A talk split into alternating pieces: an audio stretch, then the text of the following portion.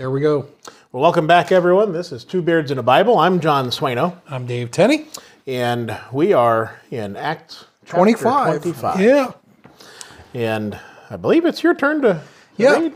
I'm going to read. Oh, boy. I'm going to read all the way to verse 12. So it says, uh, I guess we should we should talk about what what we talked about before. So um, Paul, our last episode talked about Paul's uh, trial before uh, Felix, the governor, and basically uh, it kind of went to a standstill, and Felix never made a decision, and Paul is basically kind of uh, under house arrest. Um, so that's where we're we're at now.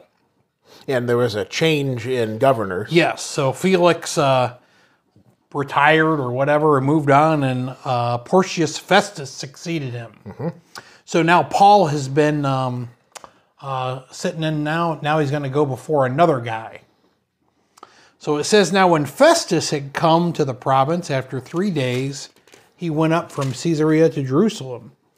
Then the high priests and the chief men of the Jews informed him against Paul and they petitioned him, asking a favor against him, asking that he would summon him to Jerusalem while they lay in ambush along the road to kill him. It's these guys that have been starving. Mm-hmm. They're waiting. They're, they're they're dying for something to eat. Right. These forty guys. It's been two years since they've ate.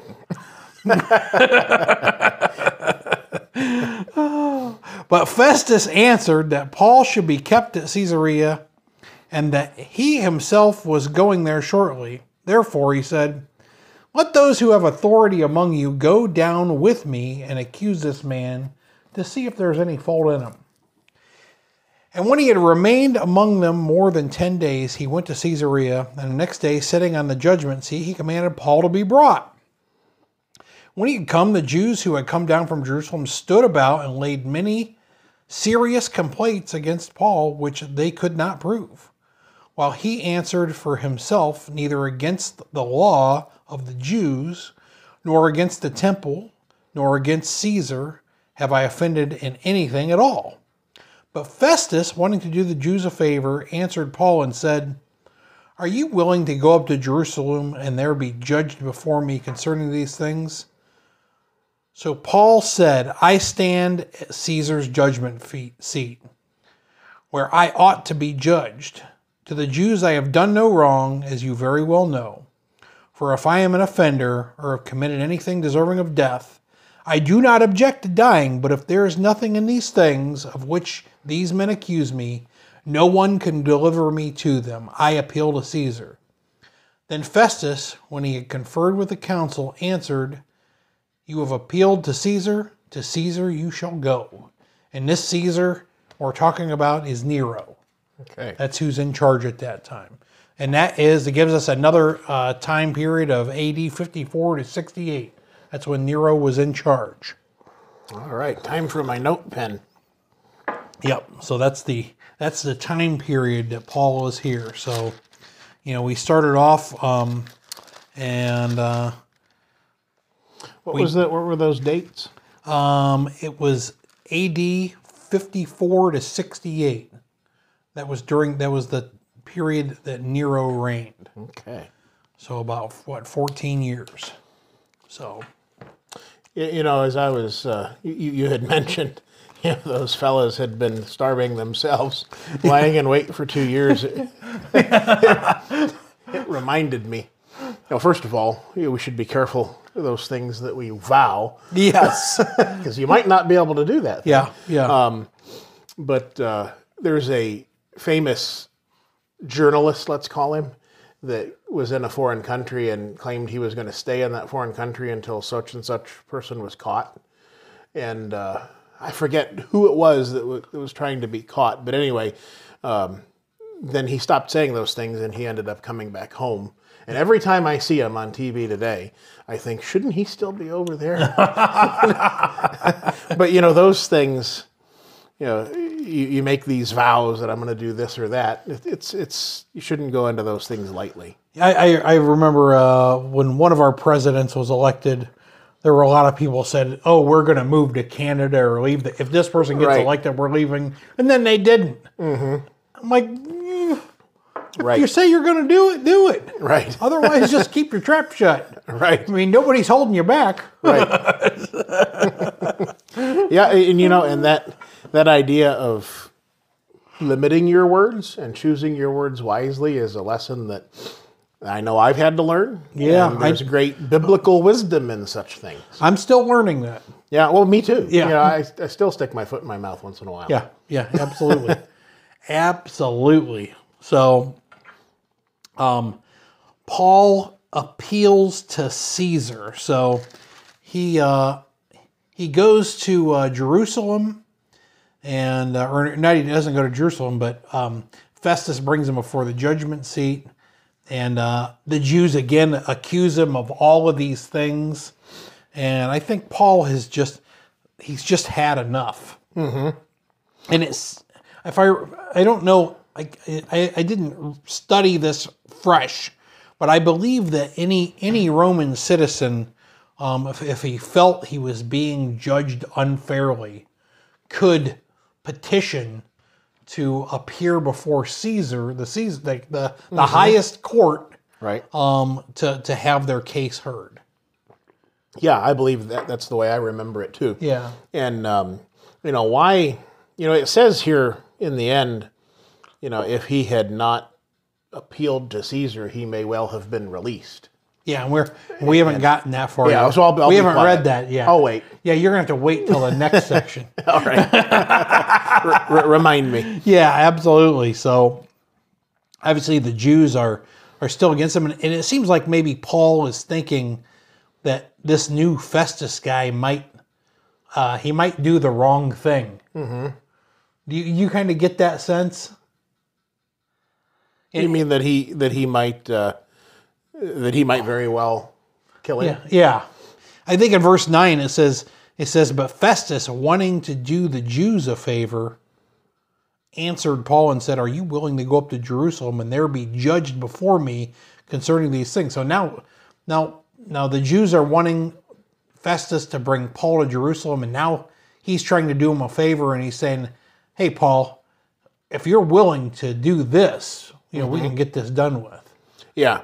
I guess the one of the points worth mentioning that, that what you just read, wanting to do the Jews a favor. Why does everybody keep wanting to do the Jews a favor? They just want them to shut up. Just get them out of my hair. I think that's that's really. Um, I think I think it's guess the so. heart the heart of the whole thing. yeah. You know, they're they're, they're a pain in the neck, and he's like, well, maybe if we can do that, maybe how can I get these Jews to to leave me alone? Right. You know, But uh, the other thing that strikes me, and I guess this is what I was going to say. Uh, we can say it again next episode, but in the next Uh-huh. section. But the, um, you know, what was again the promise to Paul that he was going to be the one to take? that he was going to go to Rome. Yeah, I mean, and, and, and that's exactly what's happening here. What did Jesus tell him? He said, "Be of good cheer, Paul, for as you have testified me in Jer- of me in Jerusalem, so you also must bear witness at Rome." Yeah, So this whole thing of Paul going to Rome, that was that was what was going on, and Paul Mm-hmm. Yeah. knew that.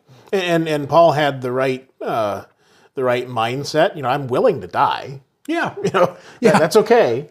Yeah. you know, but but I, I want the truth to be Yeah. to be told. he says, "I do not object to dying, but if there's nothing in these things of which he's been accused me, no one can deliver me to them." Right. You know, he, he- he's not afraid to die, but listen, this Right. isn't right, Right.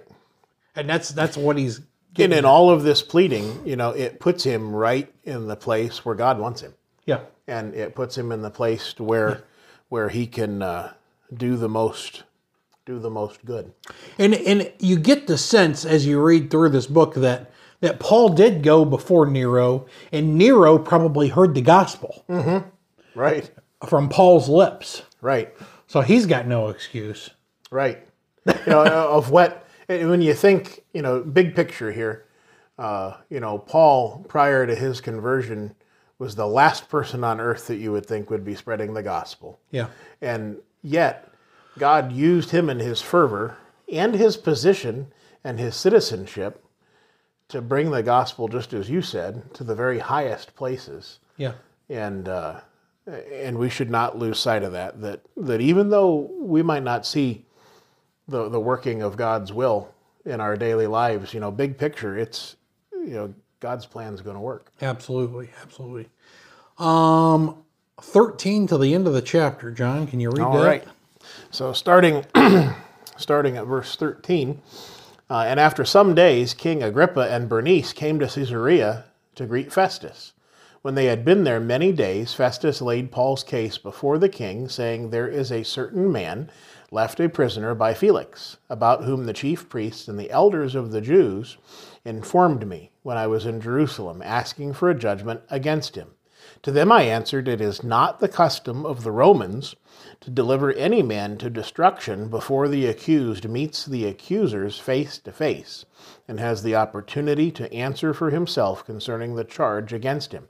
Therefore, when they had come together without any delay, the next day I sat on the judgment seat and commanded the man to be brought in. When the accusers stood up, they brought no, accu- no accusation. Let's start that one over again. Verse 18 When the accusers stood up, they brought no accusation against him of such things as I supposed, but had some questions against him about their own religion and about a certain Jesus who had died, whom Paul affirmed to be alive. And because I was uncertain of such questions, I asked whether he was willing to go to Jerusalem and there be judged concerning these matters. But when Paul appealed to be reserved for the decision of Augustus, I commanded him to be kept till I could send him to Caesar. Then Agrippa said to Festus, I also would like to hear the man myself. Tomorrow, he said, you shall hear him. So the next day, when Agrippa and Bernice had come with great pomp, and had entered the auditorium with the commanders and the prominent men of the city, at Festus' command, Paul was brought in. And Festus said, King Agrippa and all the men who are here present with us, you see this man about whom the whole assembly of the Jews petitioned me, both at Jerusalem and here, crying out that he was not fit to live any longer. But when I found that he had committed nothing deserving of death, and that he himself appealed to Augustus, I decided to send him. I have nothing certain to write to my Lord concerning him. Therefore, I have brought him out before you, and especially before you, King Agrippa, so that after the examination has taken place, I may have something to write. For it seems to me unreasonable to send a prisoner and not to specify the charges against him. All right. So it's kind of laying out uh, Festus's side of the story. Mm-hmm. You know, so we, we've kind of heard different different angles of this narrative, and that's what's interesting about all this is that we really get to see like the, the perspectives of the different players. Right. So here we see the the the Gentile, I guess, perspective of uh, Festus. Now Agrippa, um, I was just looking, trying to find this, but you know, it would have been um, one of the descendants of Herod. Mm-hmm. I'm not sure which one. Probably one of the latest, maybe the very last de- descendant of Herod. So that would be King Agrippa, and uh, I think Bernice was uh, Jewish, I believe. I think it said that she was a Jewess somewhere in there. Um, so uh, they're there, and um, it's like, you know, when, if you're at work and something happens, sometimes you're you may call somebody else who does a similar thing that you do, and you say, "Hey, this happened, and I want to run this by you." Right. And I think that's what they're doing here. Yeah, yeah. As, as he ends out, you know, he doesn't want to. He want, doesn't want to send somebody to to judgment without specifying the charges, and it was obvious from the things that the that the Jews had brought before uh, all of these leaders that they really hadn't come up with anything that would stick. Yeah, and, and he kind of says that his, his, he's like, oh, but when the Jews came, they didn't have any ac- accusations like I suppose they would. Right. It was just like some religious technicality. And it strikes me, you know, how reasonable the, these these men are. Yeah, You know, they, they, they really do have a, a, a, a fair mindedness about them. yeah, Even though, even if they, they do at times fall to their own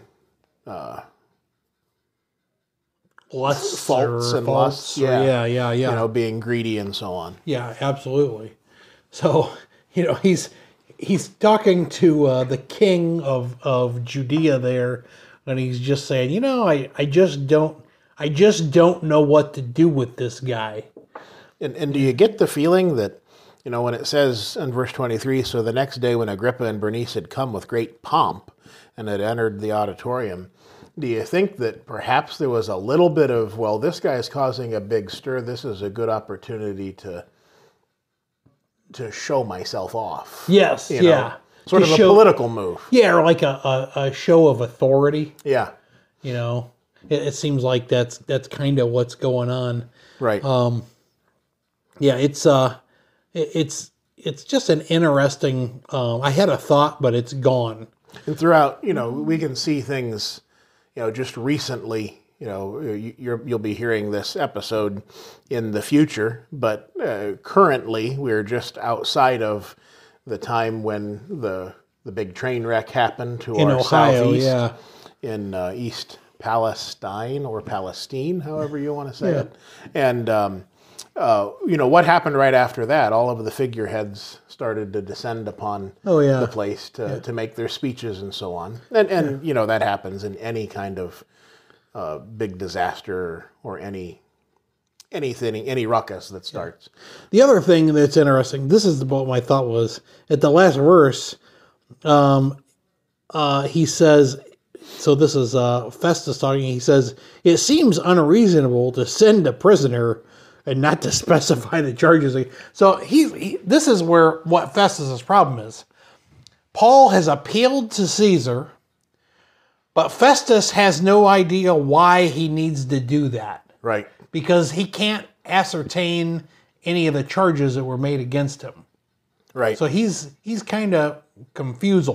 I mean, you would imagine at work, you know, you have a supervisor. And if you were to send somebody to the supervisor for something that they have nothing to do with, Yeah. you know, they, they'd probably be a little upset Yes. if you interrupted their day. yeah. So he's when he sends Paul to Caesar, the big dog, Right. he needs to have something like concrete to write to him why what's going on. right. And he doesn't have that. Right. So he's trying to figure that, that I think that's that's what his whole angle here is. and that's why he bring Paul. We read in verse twenty six. We're going to read in a second. That's why he brings Paul back out Yeah. because he just can't figure this out. And I, I just can't get my mind out of, you know, in every other circumstance, you would think that that uh, that this would lead to nothing. That, Yeah. that they would just say, "Forget it. I'm not. I'm not going to listen to you anymore." Yeah, uh, and tell the Jews that. But but it keeps going, and and we'll get to it. we're talking years here. Yeah, right. Yeah, this isn't just like we we've read this whole thing, and you can read the whole thing. It's a couple of chapters, take you ten minutes. Mm-hmm. But I mean, you're talking, you're reading about several years of a person's life. Right. you know, all of the events that happen. So, chapter 26, I'm going to read to verse 11. And we'll stop there. And we probably, that'll probably be into this episode. So, it says, Then Agrippa said to Paul, You are permitted to speak for yourself. So Paul stretched out his hand and answered for himself.